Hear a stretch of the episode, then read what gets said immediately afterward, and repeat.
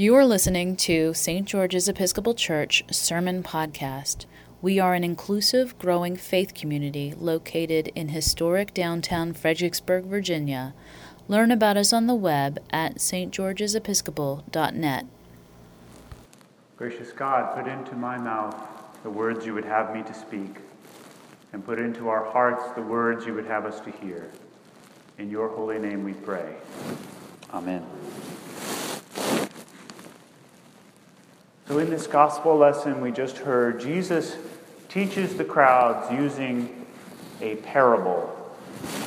Now, I want to clarify up front that a parable is different from a fable.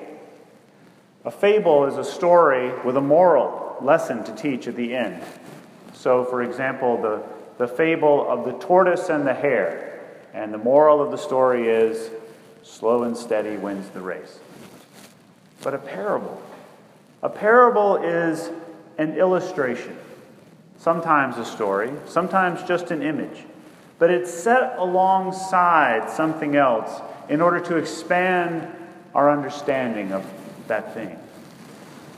A parable is not about getting the correct interpretation or the right answer. It's, it's not a puzzle to be solved.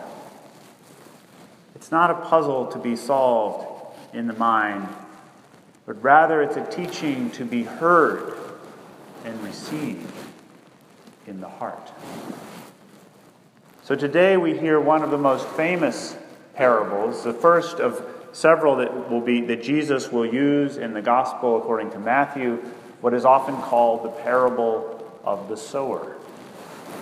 And in this parable there is a sower sowing seeds and what might touch our hearts, what we might hear in our hearts is that the great sower the great sower is sowing seeds of grace and we can receive them in the good soil of our hearts.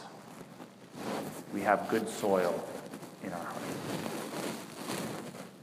Now, that casting of that, that, that spreading of seed, the sowing of seed, for centuries, the word that was used to describe that action was broadcasting.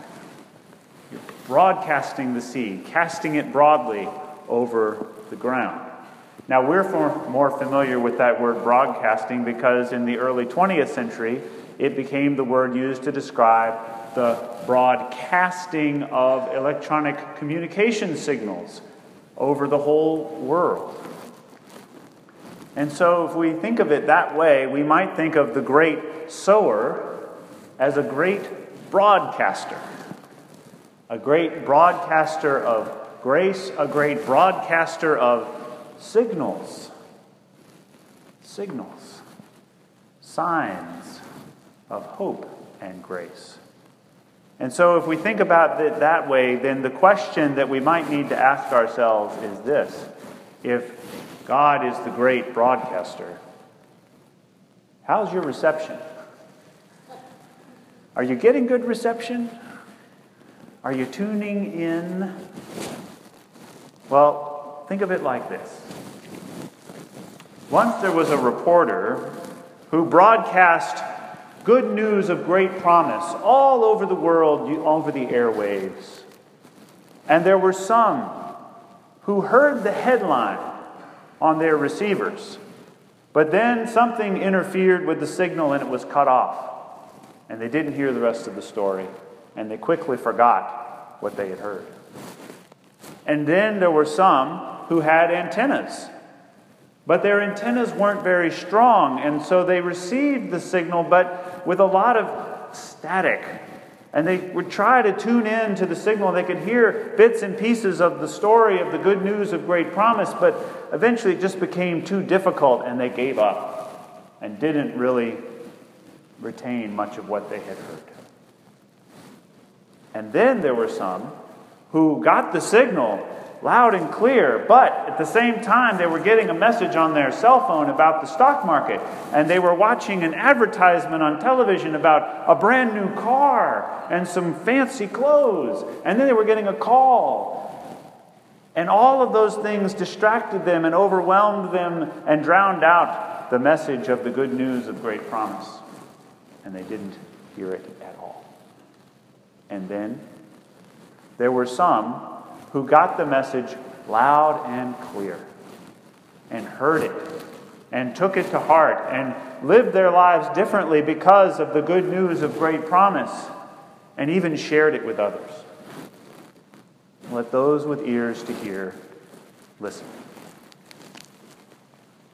A different parable. Jesus taught in terms that the people that he was teaching would be, have been familiar with. And so people saw every day people broadcasting seed. And although we can imagine people broadcasting seed, I don't know how many of us have actually seen it. Maybe a few of us have done it with some grass seed or something. But, but the broadcasting of signals is something I think we, we kind of understand. And especially that part about getting the call and the TV and the overwhelmingness. So, but whether you like the parable of the sower or the parable of the broadcaster, the question is still the same How's reception? How are you receiving what is being broadcast? Whether you think of it as seed or signal or some other parable, how is your reception? Jesus gives an interpretation of the parable in the lesson we heard today. And you may have noticed in the bulletin that we read, we read some verses of the gospel, and then some verses are skipped, and then there's another section. And the part that gets left out is where the disciples come to Jesus privately and they ask him, they say, Why are you teaching in parables? Because Jesus, this was new. Jesus was, was an innovator in terms of using parables to teach about the kingdom of God, teach about, to teach about faith. And so they ask him why, and he says, Well, for those who want to hear a parable might just break open their understanding. And for those who don't really want to hear, they'll be confused and it'll just go away. Jesus is interested in expanding our understanding, expanding our imagination, getting us to ask questions, getting us to wonder how's my reception? And then he goes on to give this interpretation that we heard about some people are the ones on the path, and some are the ones with the rocky soil, and some are the ones who the thorns grow up and choke, and others are the good soil. And the question that many people want to ask is well, which one am I? And if I'm the, if I'm the rocky soil, does that mean I'm stuck that way forever? And so often this parable has been interpreted that people get divided into categories. And you're in the rocky soil, and you're in the good soil, and you better hope you're in the good soil. But I don't think that's what Jesus is trying to do. I don't think he's trying to tell this parable to condemn people to one category or another. I think really we all have the capacity at times to be rocky soil or good soil or thorn choked soil. We all at times have capacity to be the ones who receive the signal loud and clear or receive it, but there's a lot of static or there's a lot of distractions. And Jesus is giving one interpretation. Because, as I said, a parable is not about being a puzzle to be solved. It's, it's really about letting the puzzle get into us, to disorient us and open us up a bit. You might say it this way that it's not the job of the listener to figure out the parable. It's the job of the parable to figure out the listener. It's the job of the parable to get us to ask those questions and to wonder how's my reception? What's getting in the way of receiving the seed in the soil of my heart? Because we all have times where we're one or the other. So, what improves your reception? your receptivity to what God is broadcasting. Now, I used the word signal before, and that word signal has the word sign in it, and we talk a lot about the sacraments of the church, this holy Eucharist that we will receive later, being a sign, an outward and visible sign of God's inward and spiritual grace. And I think when we hold our hands out and we receive that sign, that is a way that we expand our receptivity. And when we give into that empty plate, when we mirror God's generous love with our own generous offerings, that is a way that we expand our receptivity. And when we sit in silence sometimes, in those moments when we can just turn everything off and tune in, those can be times when we expand our ability to receive. But the parable itself, I think, is a tool. The parable is a gift from Christ, a precious gift. And we can carry it with us always.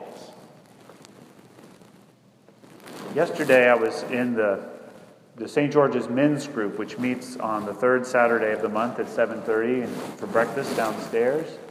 And we were uh, reflecting on this gospel passage together. And Craig Rains, one of the group members who lives out at Lake of the Woods, was telling us about how he's a part of a, a group of uh, treasure finders that look for Civil War, Civil War artifacts uh, out there because it was a battlefield. And they have found a little medallion, a little medal, that they think must have been carried by a soldier. And on one side of the medal is the, the, the words John 3.16, referring to the famous verse, God so loved the world that he gave his only Son so that all that believe in him should not perish but have eternal life. And on the other side of that medallion is an image. And at first it was difficult to figure out what the image was, but the more they looked at it, the, eventually it became clear that it was the image of someone doing this. It was an image not unlike the image on the cover of the bulletin today. Just you want to look at that real quick. That Van Gogh painting of the sower. And so here was this, this medal that a soldier carried wherever he went. Maybe he wore it around his neck, maybe he had it tucked in a pocket. But on one side was one of the most beloved verses in all of Scripture, and on the other side was this image of the broadcaster, the sower of seeds, a reminder of the good news that God is scattering grace upon us always. That God so loved the world, that God gave the Son, the, the, the Word made flesh, so that all who believe, all that who trust in that scattering of grace may have eternal life.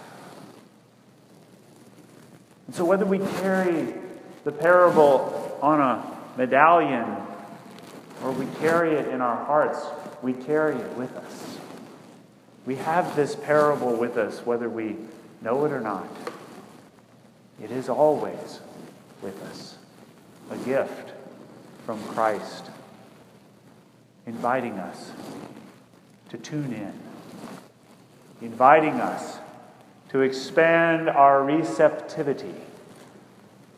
Thanks be to God, who is the great broadcaster Thanks be to God for seeds and signals.